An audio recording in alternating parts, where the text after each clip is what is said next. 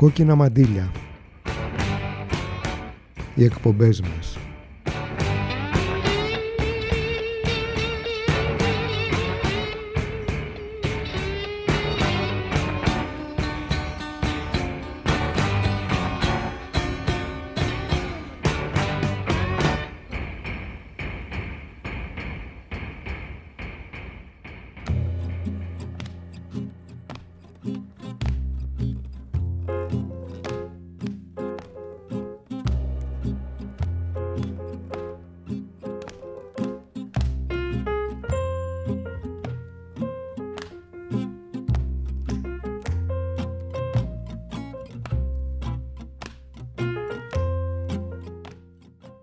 Προέλευση του St. James Infirmary Blues που ακούμε, του blues του θεραπευτήριου St. James δηλαδή, είναι ακαθόριστη, αλλά έχνη του εντοπίζονται τουλάχιστον από τα τέλη του 19ου αιώνα.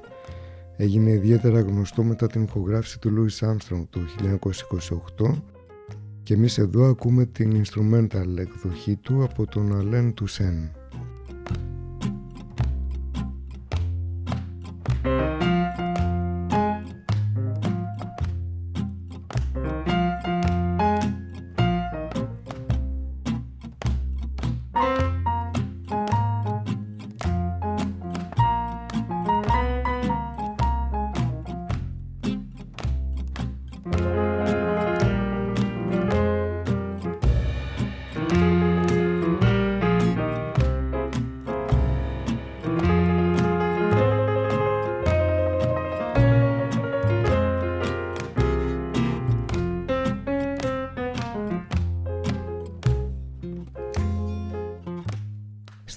Στην ιστορία του τραγουδιού, ο τραγουδιστής επισκέπτεται την ή τον εραστή του και κάνει σκέψεις για το θάνατο.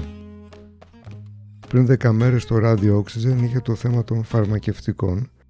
Εκεί είπα να πιάσουμε κι εμείς το νήμα και να συνεχίσουμε στο μοτίβο των ημερών, της εποχής μάλλον, μιλώντας για την υγεία, την αρρώστια, το θάνατο, το πέρασμα του χρόνου εν τέλει.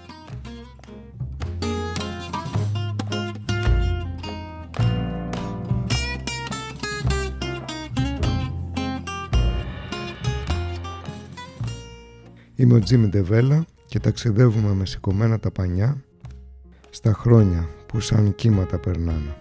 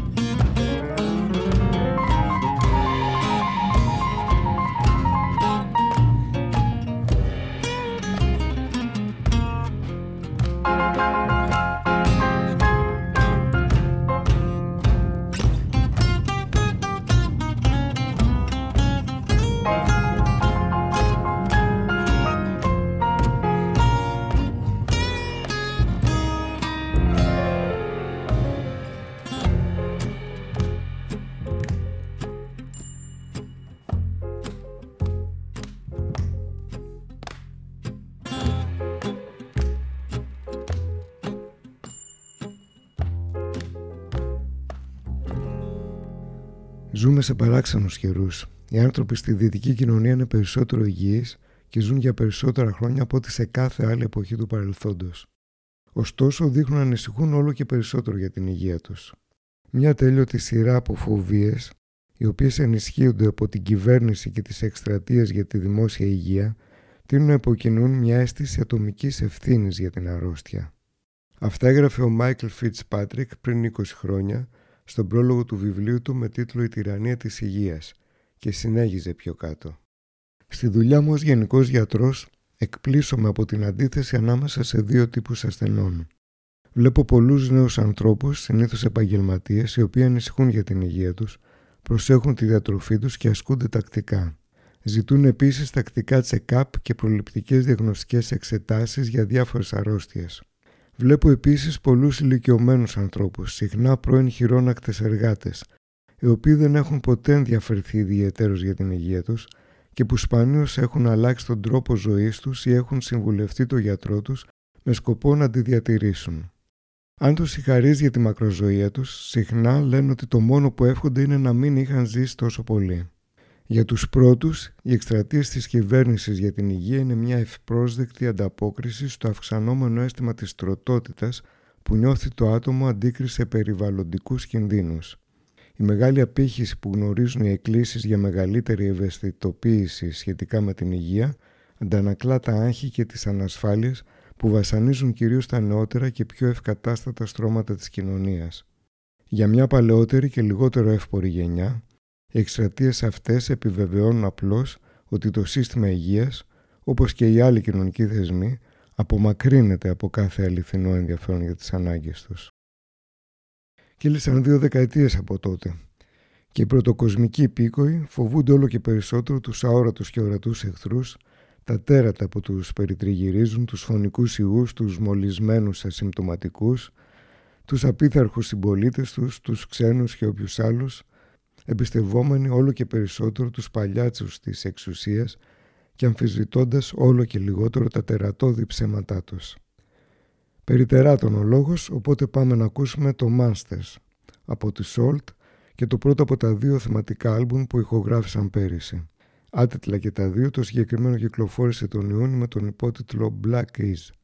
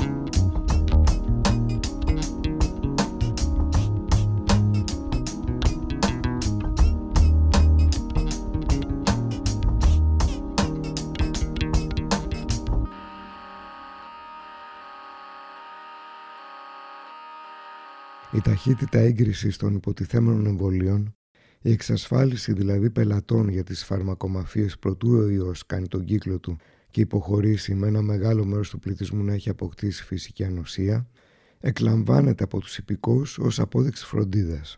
Και αφού είναι φροντίδα η μείωση των ελέγχων, ακόμη πιο πολύ φροντίδα δεν είναι να τους καταργήσουμε τελείως. Ο Αμερικάνικος FDA, τέλη Φλεβάρη και ακολούθησαν και άλλοι αντίστοιχοι κρατικοί μηχανισμοί, εξέδωσε ανακοίνωση σύμφωνα με την οποία επεκτείνει την άδεια επίγουσας χρήσης των πειραματικών εμβολίων που θα έχουν τροποποιηθεί για να αντιμετωπίζουν τις μεταλλάξεις χωρίς να απαιτείται έρευνα για την ασφάλεια και την αποτελεσματικότητά τους. Ας αποφασίζουν μόνος τους λοιπόν οι φαρμακομαφίες αν κάτι είναι ασφαλές ή όχι. Παράλληλα η αντίληψη του σώματός μας αλλάζει μέσα από το βλέμμα της τεχνολογίας και των βιοεπιστημών. Ψηφιοποιείται, τεμαχίζεται και ανασυντίθεται σε bits και bytes. Οι διαδικασίες διάγνωσης αλλάζουν και αυτές, μάλλον έχουν ήδη αλλάξει. Παλαιότερα η ψηλάφιση του σώματος ήταν βασικό μέρος της κλινικής εξέτασης. Τώρα οι διαγνώσεις στηρίζονται σχεδόν αποκλειστικά στις εργαστηριακές εξετάσεις. Στο τέλος και οι ίδιοι οι γιατροί περί τι θα είναι. Ένα λογισμικό μια χαρά θα κάνει τη δουλειά τους. Το Watson της IBM είναι ένα πρώτο σχετικό δείγμα. Και με μία έννοια, πολύ χοντροκομμένα βέβαια, κάτι τέτοιο δεν είναι που εφαρμόστηκε τον τελευταίο χρόνο σε σχέση με τον κορονοϊό.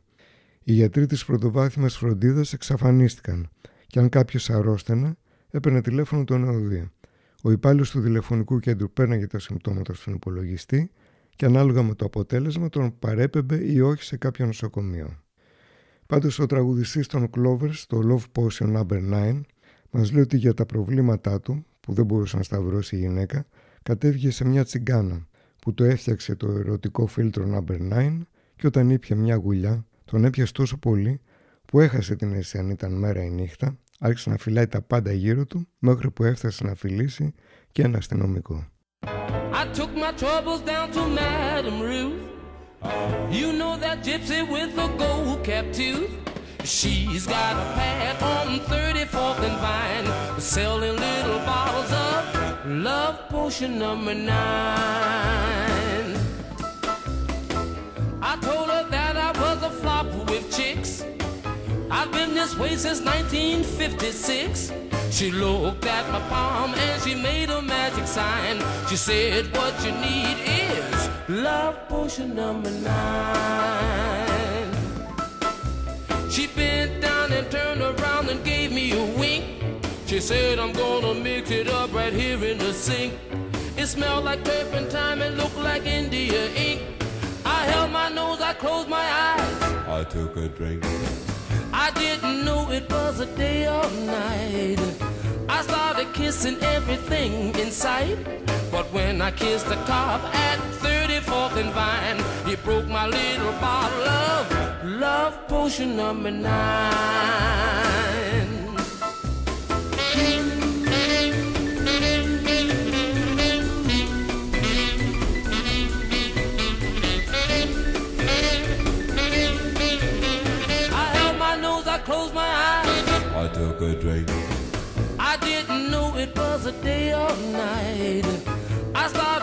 Started kissing everything in sight. But when I kissed the cop at 34th and Vine, he broke my little bottle of love potion number nine. Love potion number nine. Στα νοσοκομεία δε κι αν φάνηκε το πόσο τρομακτικές είναι οι αλλαγές που μας επιφυλάσσουν. Μετατράπηκαν ουσιαστικά στα νοσοκομεία μιας αρρώστιας επειδή έτσι αποφάσισαν με το πρόσημα του COVID. Με αποτέλεσμα το θάνατο χιλιάδων ανθρώπων που στηρίχθηκαν την απαραίτητη φροντίδα, θεραπείες και εγχειρήσεις και δεκάδων χιλιάδων που πέθαναν σαν πειραματόζωα την περασμένη άνοιξη σε δοκιμές τοξικών φαρμάκων και πρακτικών αφενός υπό το κράτος πανικού αφετέρου υπό την καθοδήγηση και το σχεδιασμό του Παγκόσμιου Οργανισμού Υγείας. Εφαρμόζονται πολιτικές προτεραιοτήτων. Αυτοί αποφασίζουν ποια αρρώστια θα τύχει περίθαλψης και πώς, ποιοι ασθενείς αξίζουν φροντίδα και ποιοι όχι. Είναι συγκεκριμένες τάσεις και αντιλήψεις που καταλήγουν σε αυτά τα αποτελέσματα και είναι ενδεικτικές της συνέχειας. Και όλη αυτή η έμφαση στο θέμα των εντατικών. Τα νοσοκομεία εκτός από το να γίνονται κατά μονοθεματικά είναι σαν να συρρυκνώνουν επιπλέον τις υπηρεσίες τους, εστιάζοντας μόνο στο τελευταίο στάδιο της αλυσίδας ιατρικών παροχών, δηλαδή τη φροντίδα σε μονάδες εντατικής. Απαγορευμένος παράδεισος η ΜΕΘ, ενδεικτικός τίτλος άρθρου παλαιού μάλιστα δημοσιογράφου, στο NGR στις 16 Τρίτο. Το καλοκαίρι του 1964 ο Έρικ Ντόλφι ταξίδεψε στο Βερολίνο για να παίξει με το τρίο του Καρλ Μπέργκερ στα γένια ενός jazz club. Φτάνοντας ήταν ήδη καταβιβλημένος και κάποια στιγμή κατέρευσε. Ήταν διαβητικός και έπεσε σε κόμμα. Σύμφωνα με μετέπειτα έρευνες και τους φίλους του, όταν μεταφέρθηκε στο νοσοκομείο, οι γιατροί μη γνωρίζοντας ότι ήταν διαβητικός και μην μπαίνοντας στον κόπο να του κάνουν μια εξέταση αίματος, θεώρησαν ότι είχε πάρει υπερβολική δόση ναρκωτικών. Όντας μαύρος και μουσικός. Τον άφησαν σε ένα κρεβάτι μέχρι να περάσει η επίδραση και πέθανε την επομένη. Ζεστό τραγούδι, Warm Canto, ηχογραφημένο το 1962. Στο πιάνο Μαλ Γουόλντρον, τενόρ σαξόφωνο Μπούκερ Έρβιν, σαξόφωνο και κλαρινέτο ο Έρικ Ντόλφι. Μια από τις πιο ευγενικές, αγαπητές και σεβαστές φιγούρες της τζαζ σκηνής.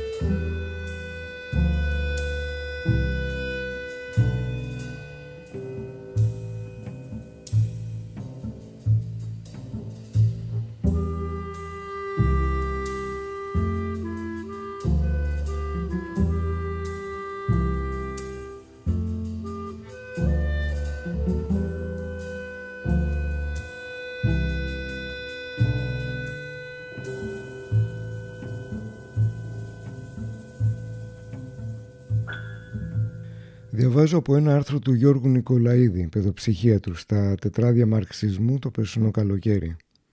Ας μην βιαστεί κανείς να ταυτίσει τις επιστήμες της δημόσιας υγείας με την προστασία των αδυνάτων. Μέσα στις επιστήμες αυτές, όπως άλλωστε και στην ατομικώς ασκούμενη ιατρική, ήδη από την ανάδυσή τους τον 19ο και τον 20ο αιώνα, συνυπήρχαν δύο αντικρουόμενες τάσεις. Η μία πολύ περισσότερο κοινωνική, είναι γνωστή εξάλλου η ρίση του Βίριχοφ πως ο γιατρός είναι ο φυσικός συνήγορος του φτωχού και η άλλη πολύ περισσότερο κατασταλτική. Ενδεικτικά το πρώτο σύγγραμμα προληπτικής ιατρικής που εκδόθηκε στην Προσία είχε τον εύλωτο τίτλο «Για μια πλήρη ιατρική αστυνομία». Η παράδοση του αυταρχισμού και της καταστολής στις επιστήμες της δημόσιας υγείας πολλαπλασιάστηκε στα τέλη του 19ου και τις πρώτες δεκαετίες του 20ου αιώνα όταν οι ανεπτυγμένοι λαοί είδαν στις επιστήμες αυτές τη δυνατότητα ενός πολύτιμου απεικιοκρατικού εργαλείου, τη δυνατότητα δηλαδή να διασφαλίζουν τους Ευρωπαίους απίκους από τις ασθένειες των απολύτιστων, από τους οποίους περιβάλλονταν στις Ινδίες, στην Κίνα, στην Αφρική και ούτω καθεξής. Στη φάση εκείνη η καραντίνα, ο αποκλεισμός περιοχών, οι τεχνικές δημιουργίες των αποκαλούμενων ασφαλών και υγιών νησίδων και ο υγειονομικός έλεγχος εισρωών νεκρών επαναανακαλύπτεται ιδιαίτερα στις χώρες του αγγλοσαξονικού κόσμου. You are pushing too hard, μας τραγουδούν οι Seeds από το μακρινό 1965.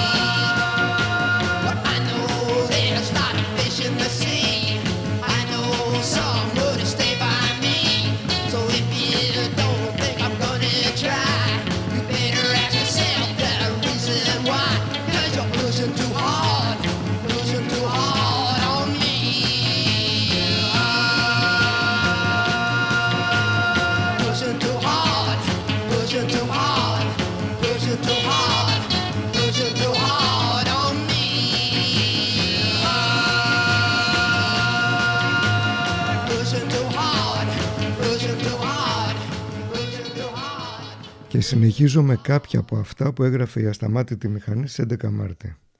Οι φασιστικές νομοθεσίες για την υποχρεωτική στήρωση των αλκοολικών, των εγκληματιών, των ψυχοπαθών και ούτω καθεξής, είναι μακρύς ο κατάλογος, και η όλο και πιο σκληρή αντιμεταναστευτική νόμη, σε συνδυασμό με την σε εισαγωγικά επιστημονική νομιμοποίηση των ρατσιστικών απόψεων με ιατρικά επιχειρήματα, ήταν η νέα κανονικότητα στην πολιτισμένη και δημοκρατική Δύση πολύ πριν τους δώσουν την τελική βιομηχανική όθηση οι Ναζί. Δεν ήταν όμως μόνο το θέμα των ανώτερων και κατώτερων φυλών τοποθετημένων στη θέση τους από τη γενετική τους μοίρα. Καθώς τα καπιταλιστικά κράτη ανέπτυσαν τα υγειονομικά τους συστήματα, τα νοσοκομεία δηλαδή, τους κανόνες υγιεινής, δημιουργήθηκε το ζήτημα του κόσους της φροντίδας όλων αυτών των κατώτερων και μη εξελίξιμων υποκειμένων. Σας πέρασε για παράδειγμα από το μυαλό η σκέψη ότι αυτόν τον τελευταίο χρόνο τρέχει ένα μαζικό και βίαιο μάθημα από πλευράς των αφεντικών του βιοπληροφορικοασφαλίτικου συμπλέγματος και των πολιτικών βιτρινών τους με τα εξής τουλάχιστον κεφάλαια. Το ένα είναι ότι υπάρχει σπανιότητα πόρων, οπότε πρέπει να ιεραρχήσουμε τη χρήση του συστήματος υγείας, βλέπε και ένωση νοσοκομείων και όχι μόνο. Το δεύτερο είναι ότι όποιος δεν πειθαρχεί με τις υγειονομικές οδηγίες δεν είναι μόνο αντικοινωνικός, παραδείγματος χάρη μολύνει τους άλλους, αλλά επιπλέον δεν αξίζει καν φροντίδα αν αρρωστήσει. Ω εκ τούτου είναι αυτονόητα δεύτερης ή και τρίτης διαλογής. Η σωστή απάντηση στα προηγούμενα είναι μόνον επιστημονική και επιστημονική είναι μόνο η άποψη των τσάτσων του συμπλέγματος. Πριν 20, 10, ακόμα και πριν 5 χρόνια θα ήταν αδιανόητο το να διαχωριστούν οι άνθρωποι και σίγουρα οι πρωτοκοσμικοί υπήκοοι σε κατηγορίες με επιχειρήματα υγείας και να διαστρωματωθούν αυτά που θεωρούνται οι θεμελιώδεις ελευθερίες των ανθρώπων. Σήμερα αυτό θεωρείται αυτονόητο, λογικό και αποδεκτό όχι μόνο για τους ειδικούς των αφεντικών, αλλά και για τις μάζες των υπηκόων. Πολλοί είναι που θα τρέξουν να πάρουν το πιστοποιητικό, το Green Pass, θεωρώντας το αποφυλακιστήριο. 5446 ήταν το νούμερό μου, αλλά τώρα κάποιος άλλος το έχει. Μας λένε Toots and the Metals στο 5446, that's my number. Τραγουδώντας για το διάστημα που πέρασε ο Toots στη φυλακή μετά τη σύλληψή του για κατοχή μαριχουάνας.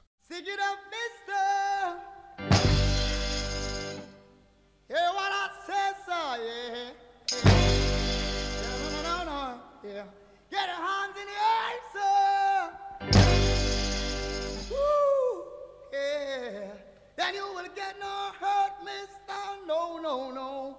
I said, yeah.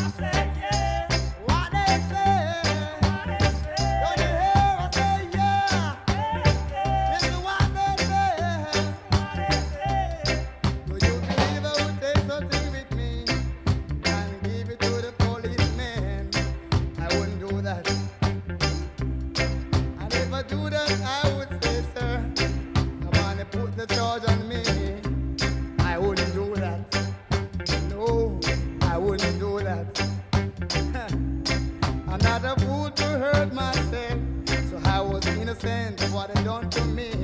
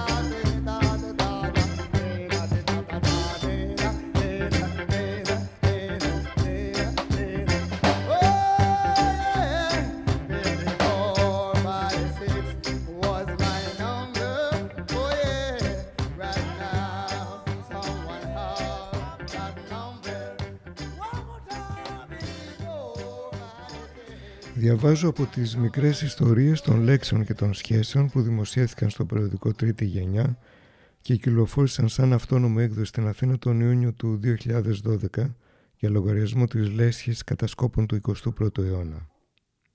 Δεν έχει περάσει πολύς καιρός από τότε που η πίεση ή το σφίξιμο και το από κοντά εκφράστηκαν σε μια λέξη σε ένα ρήμα, μερικές χιλιάδες χρόνια μόνο, όπου άγχο σήμαινε αυτό ακριβώς, πιέζω, σφίγγω από κοντά. Συνήθως το λαιμό, αλλά όχι μόνο, οπωσδήποτε όμως από κοντά. Το ρήμα ήταν ενεργητικό, κανείς δεν πιεζόταν από μόνος του. Μερικοί υποστηρίζουν πως μια μεγάλη συναισθηματική και ψυχολογική αλλαγή έγινε στο θεωρούμενο σαν πολιτισμένο τμήμα του ανθρωπίνου είδους από τότε που η απειλή του βίου θανάτου έπαψε να είναι κοντινή, απτή. Από τότε δηλαδή που οι μάχες έπαψαν να είναι σώμα με σώμα, πάνω κάτω από τότε που ανακαλύφθηκε η πυρίτιδα.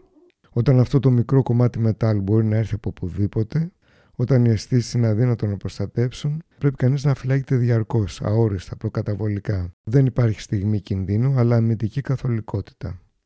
Θα πρέπει να ήταν τότε λοιπόν κάτω από αυτή την εντελώς καινούργια αίσθηση από γενιά σε γενιά που η πράξη της πίεσης του σφιξίματος απέκτησε το παθητικό της ρήμα.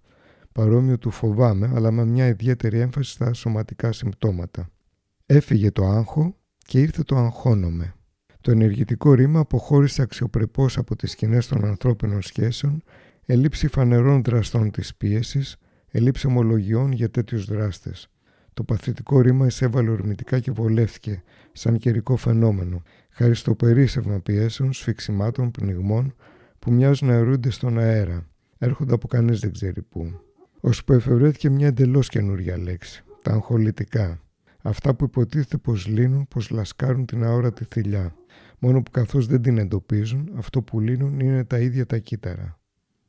Με τον Glenn Gould στο πιάνο, η 14η από τις παραλλαγές Goldberg, του Johann Sebastian Bach.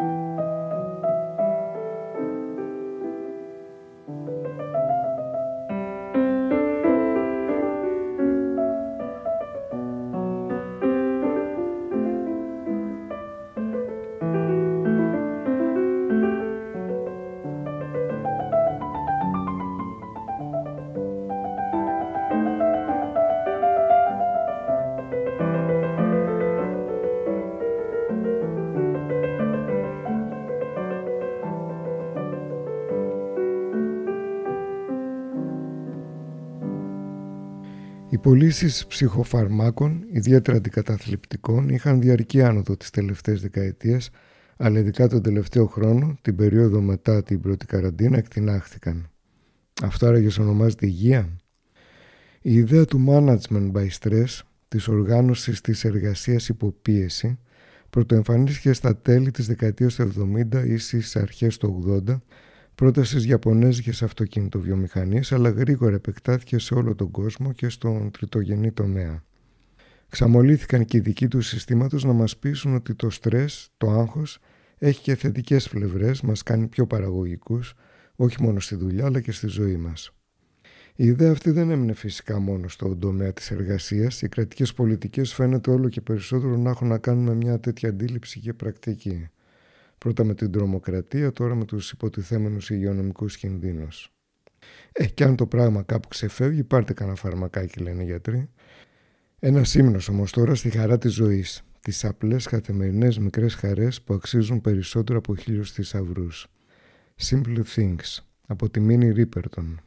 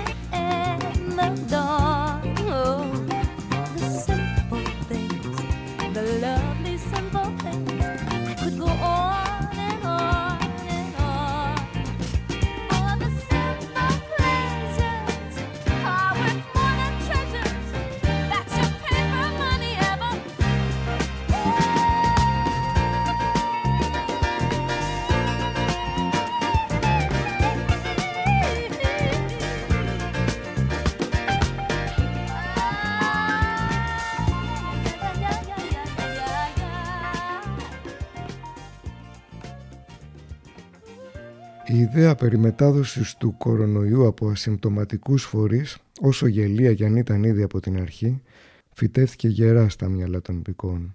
Το ότι πλέον ξέρουμε με κάθε βεβαιότητα ότι δεν ισχύει, αν μη τι άλλο ήδη από το φθινόπωρο με τη δημοσίευση των αποτελεσμάτων της πιο μεγάλης έρευνας που έγινε ποτέ, στα σχεδόν 10 εκατομμύρια κατοίκους της Γιουχάν, δεν φαίνεται να έχει αλλάξει ιδιαίτερα τις επικρατούσες αντιλήψεις.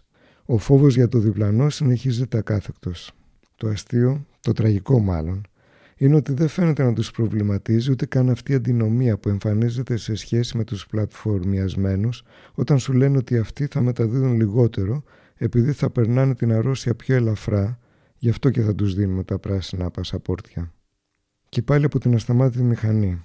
Θυμάστε τη συμβουλή προς τους νέους, μη φιλιέστε, μην αγκαλιάζεστε, κρατάτε τις αποστάσεις γιατί αν δεν υπακούσετε κάποιος ηλικιωμένος στην άκρη της αλυσίδας μετάδοσης θα πεθάνει.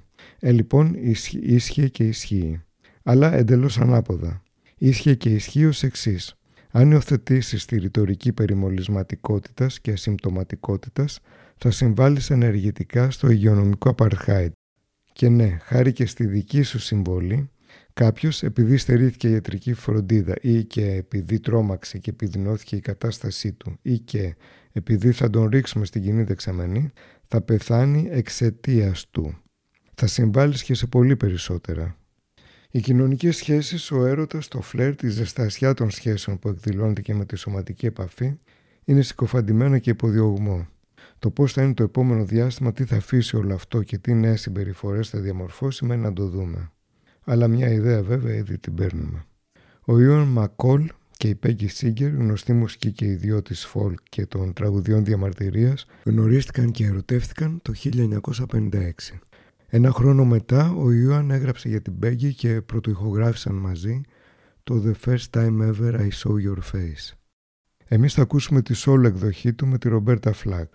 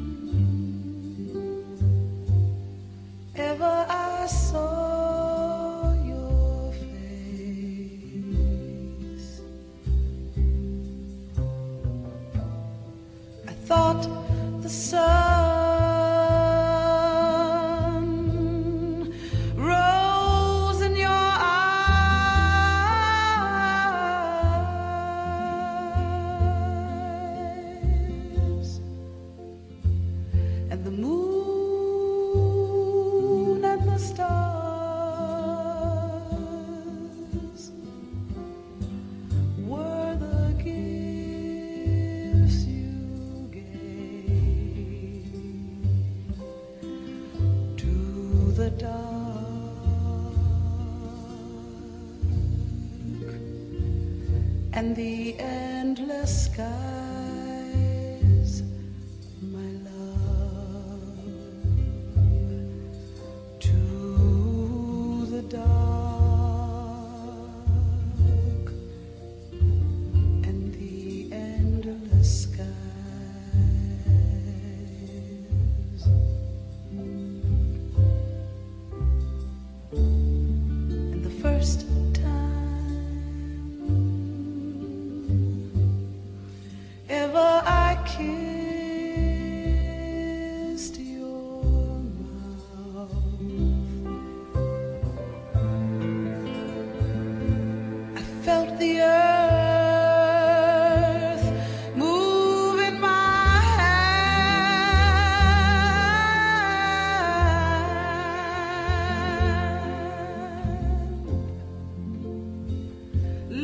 trail.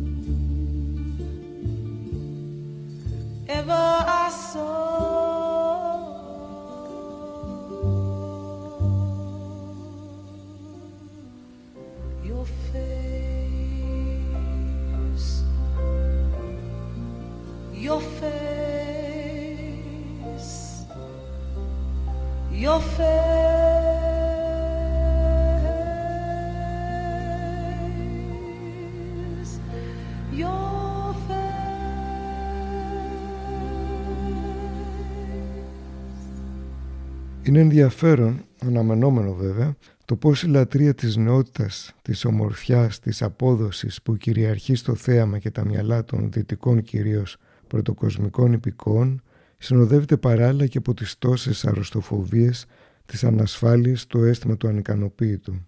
Τα δε αυτοάνοσα και οι διάφορες λεγόμενες ψυχοσωματικές αρρώστιες φαίνεται να βρίσκονται σε ιδιαίτερη έξαρση ακόμη και στις νότερες γενιές.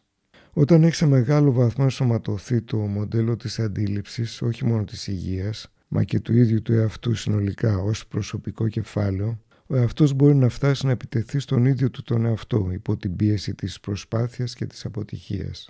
Η επιτυχία έχει τη μορφή της πυραμίδας, δεν χωράνε όλοι στην κορυφή και οι συγκρούσεις που δεν εκδηλώνονται εσωτερικεύονται και σωματοποιούνται. Οι νέοι βρίσκονται υπό έντονη πίεση, καθώς αφενός το κεφάλαιο που έχουν συσσωρεύσει είναι ακόμη σχετικά περιορισμένο, όσο δυναμική και αν έχει, αφετέρου οι απαιτήσεις και αναμονές απόδοσης αυτού του κεφαλαίου είναι εκρηκτικές. Αναρωτιέμαι αν ο παραμορφωτικός φακός της μνήμης, ίσως και ένα αίσθημα νοσταλγίας, με παραπλανούν. Αλλά έχω την αίσθηση ότι όταν οι άνθρωποι της γενιάς μου ήταν νέοι, στα 70s, στα 80s και στα 90s ακόμα, το φάσμα της αρρώστιας ήταν πολύ μακρινό σαν να μην είχαμε καν το χρόνο να αρρωστήσουμε. Για τη Rockin' Pneumonia and the Boogie Woogie Flu μας τραγουδά ο Huey Piano Smith από ακόμη πιο παλιά.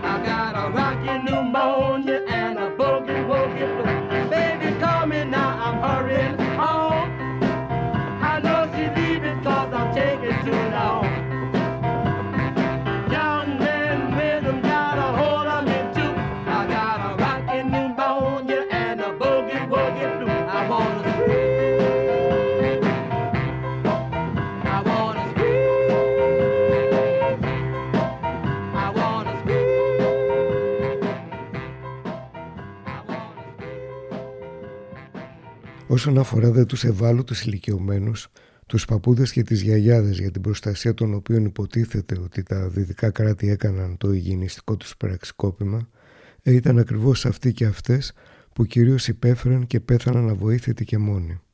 Όχι υποχρεωτικά από τις παρενέργειες του κορονοϊού, αλλά και από εγκατάλειψη, από τη στέρηση ιατρικών υπηρεσιών για τα όποια προβλήματά τους εκτός COVID, από λάθος θεραπείες και διασωληνώσεις, από έλλειψη φροντίδας λόγω των περιορισμών στη μετακίνηση. Είναι ίσως ενδεικτικό το ότι ο αριθμός των ηλικιωμένων ανθρώπων που πέθαναν από πυρκαγιές στο σπίτι τους το 2020 σημείωσε εκρηκτική άνοδο. Και τι να πούμε για την ποιότητα της ζωής τους που φρόντισαν να γίνει όσο το δυνατόν πιο δύσκολη μέσα στην τρομοκρατία και το φόβο που τους πότισαν, μέσα στις απαγορεύσεις των μετακινήσεων και των κοινωνικών τους επαφών. Η Πέγγι Σίγκερ που αναφέραμε πριν 85 χρόνων πλέον, Ηχογράφησε πρόσφατα το πρώτο αποχαιρετιστήριο άλμπουμ της, First Farewell όπως το αποκαλεί. Για το τραγούδι που θα ακούσουμε διηγήθηκε πως ο μεγαλύτερος γιος της, ο Νίλ Μακόλ, μια μέρα ραχτός στον καναπέ της, της ανέφερε πως στα 61 του πια έχει αρχίσει να αισθάνεται κάπως αόρατος σε συγκεκριμένα τμήματα του πληθυσμού. Και αυτή το αποκρίθηκε γέλα στη θέση μιας μεγαλύτερης γυναίκας. Έτσι προέκυψε το The Invisible Woman. What a beautiful, beautiful baby, said the face looking down from the sky. The neighbor joined in and tickled my chin. What a beautiful baby was I. Growing up, I made sure of attention. Everyone's eyes were on me.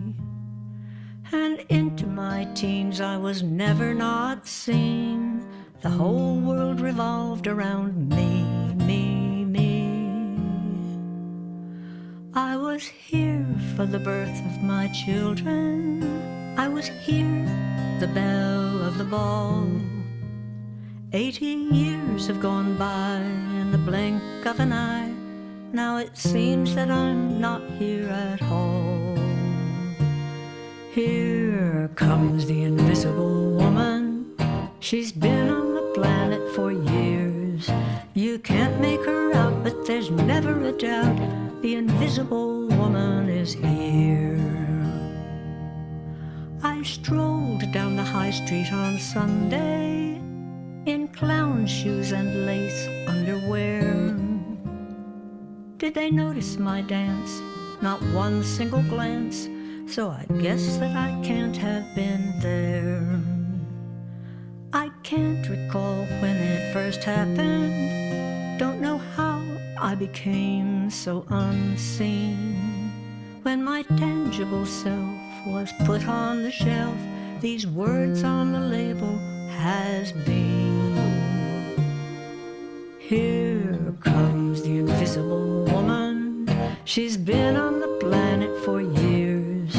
You can't make her out, but there's never a doubt the invisible woman is here. Why should I feel so much less than I am? There's so much more of me now. Gray hair, whiskers, wrinkles, and such. Dressing for comfort, longing for touch. It should be so simple, it feels like so much to ask you to see me.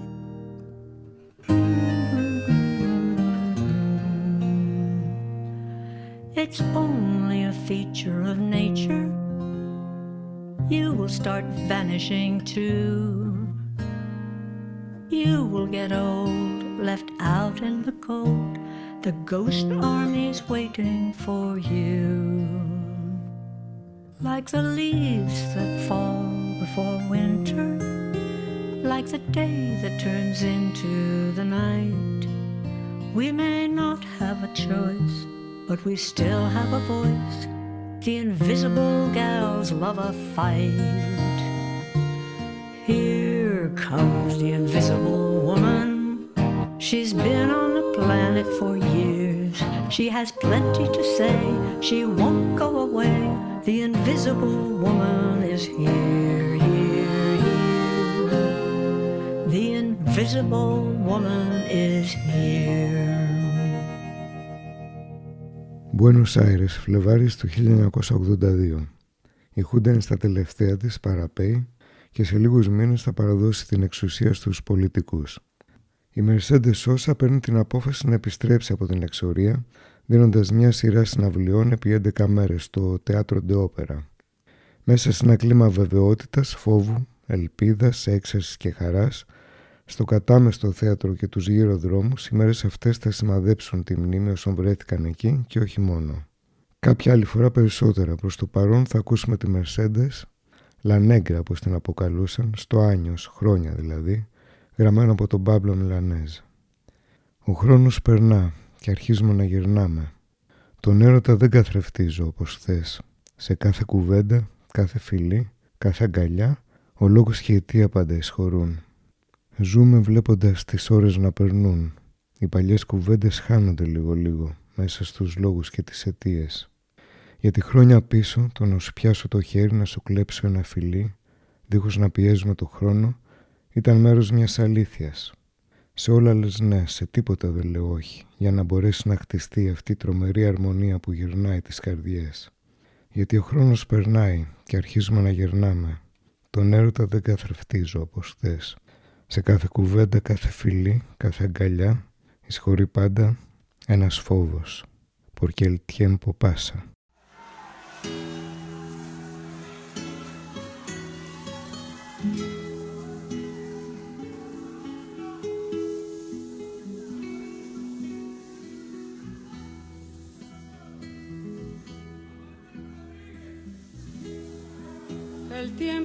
Nos vamos poniendo viejos. Yo el amor no lo reflejo como ayer.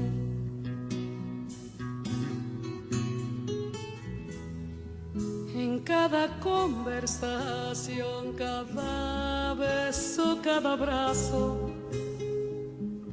se impone siempre un pedazo de razón.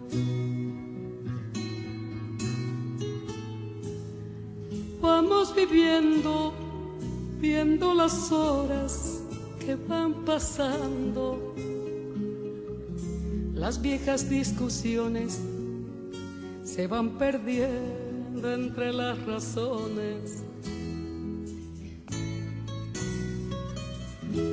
Porque años atrás tomar tu mano, robarte un beso, sin forzar el momento, hacía parte de una verdad. Porque el tiempo pasa, nos vamos poniendo viejos. Yo el amor no lo reflejo como ayer. En cada conversación, cada beso, cada abrazo, se impone siempre un pedazo de razón. A todo dices que sí, a nada digo que no para poder construir esta tremenda armonía que pone viejo los corazones. Porque el tiempo pasa, nos vamos poniendo viejos. El amor no lo reflejo como ayer en cada conversación, cada beso, cada abrazo, se impone siempre un pedazo de temor.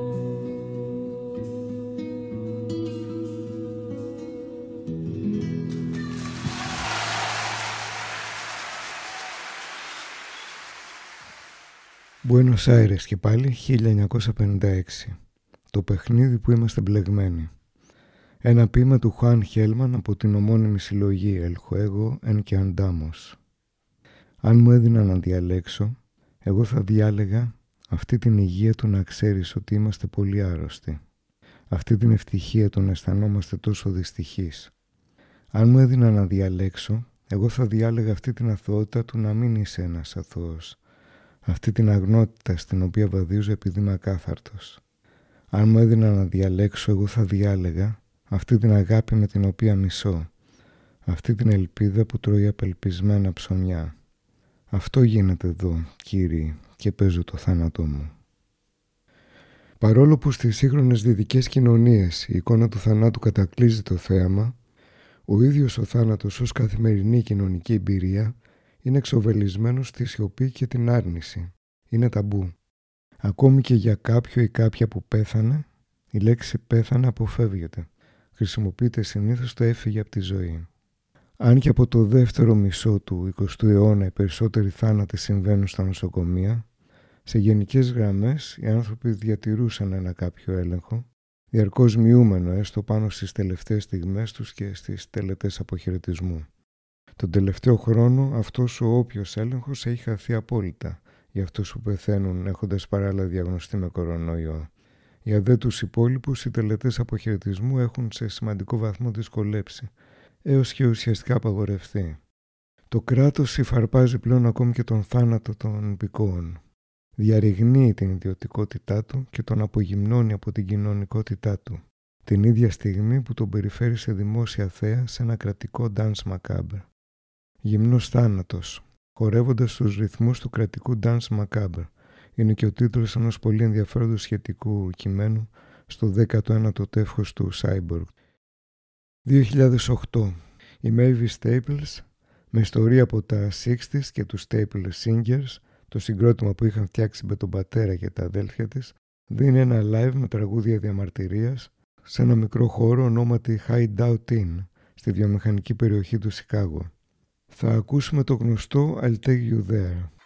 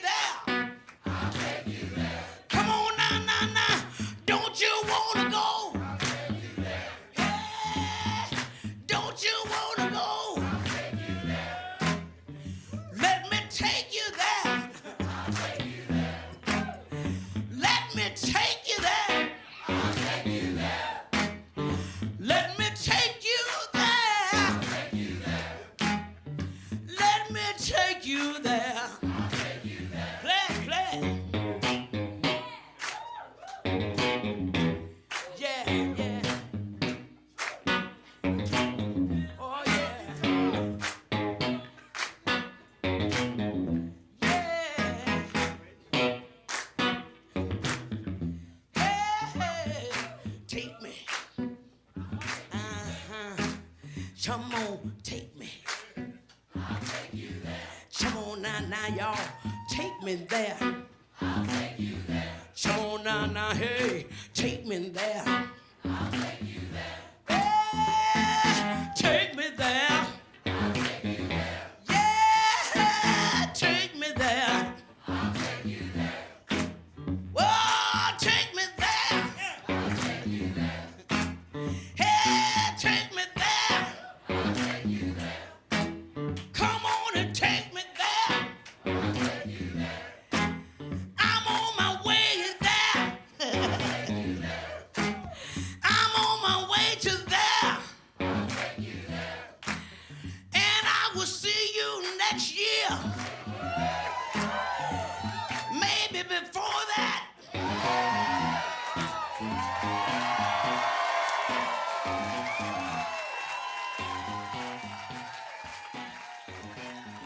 Στις θέσεις για τη φιλοσοφία της ιστορίας, ο Βάλτερ Μπέντζαμιν 80 χρόνια πριν έγραφε τα εξής. Υποκείμενο της ιστορικής γνώσης είναι η ίδια η μαχόμενη καταπιεσμένη τάξη. Στον Μάρξ εμφανίζεται σαν η τελευταία υποδουλωμένη, σαν η εκδικήτρια τάξη που ολοκληρώνει το έργο της απελευθέρωσης στο όνομα γενναιών ιτημένων. Αυτή η συνείδηση που είχε μια σύντομη αναβίωση στον Σπάρτακο ήταν ανέκαθεν απορριπταία από τους σοσιαλδημοκράτες. Κατόρθωσαν αυτοί μέσα σε τρεις δεκαετίες να εξαλείψουν σχεδόν το όνομα ενός Μπλανκί που είχε συγκλονίσει με το μεταλλικό ήχο του τον περασμένο αιώνα. Κολάκευαν τον εαυτό τους αποδίδοντας στην εργατική τάξη το ρόλο ενός λυτρωτή των μελουσών γενεών, ακροτηριάζοντας έτσι τα νεύρα της πιο πολύτιμης δύναμής της. Με μια τέτοια διδασκαλία η τάξη ξέχασε τόσο το μίσος όσο και το πνεύμα θυσίας, γιατί τρέφονται και τα δύο από την εικόνα των υποδηλωμένων προγόνων και όχι από το ιδανικό των απελευθερωμένων εγγονών. Θα σας αποχαιρετήσουμε με τους Salt που ακούσαμε και στην αρχή. Αυτή τη φορά από το δεύτερο άλμπουμ του 2020, το Σεπτέμβριο που πέρασε, θα τους ακούσουμε στο The Beginning and the End να μας λένε πως δεν θα αφήσουμε το μυαλό μας να χρησιμοποιηθεί. Θα ενωθούμε, θα ανακτήσουμε τη χαρά μας, θα ξαναμαζέψουμε τη δύναμή μας. Λουσμένοι στα δάκρυα χιλιάδων προγόνων θα σηκωθούμε. We shall arise.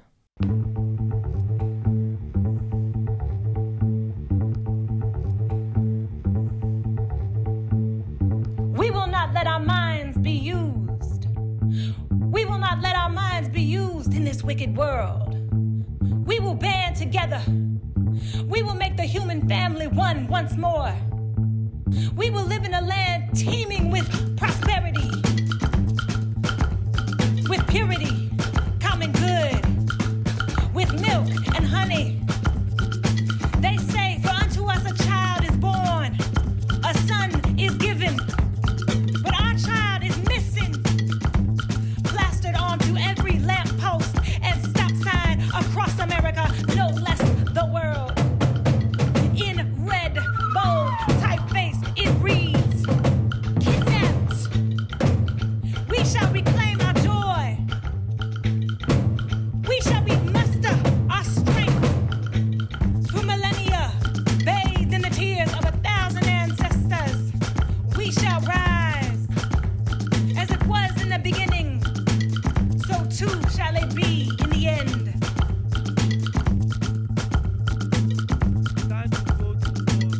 They don't know about war, they don't know about war.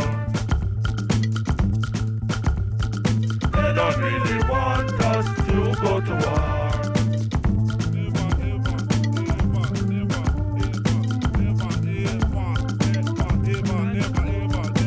They don't know about war, they don't know about war.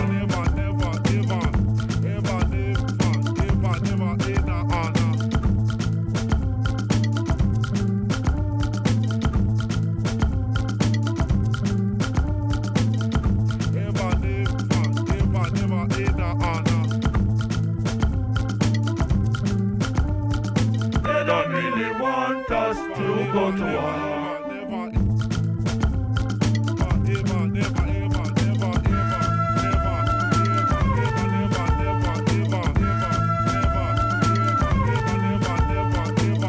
don't know about war, they don't know about war.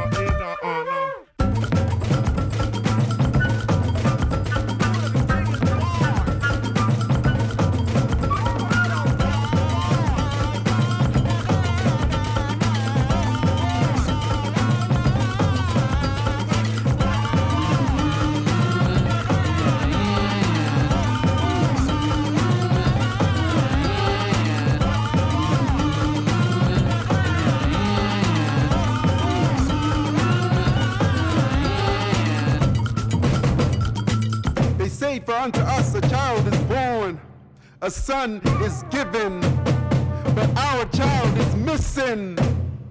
Plastered onto every lamppost and stop sign across America, no less the world. In red, bold typeface, it reads Kidnapped. We shall reclaim our joy. We shall remuster our strength through millennia, bathed in the tears of a thousand ancestors, we shall rise. As it was in the beginning, so too shall it be in the end.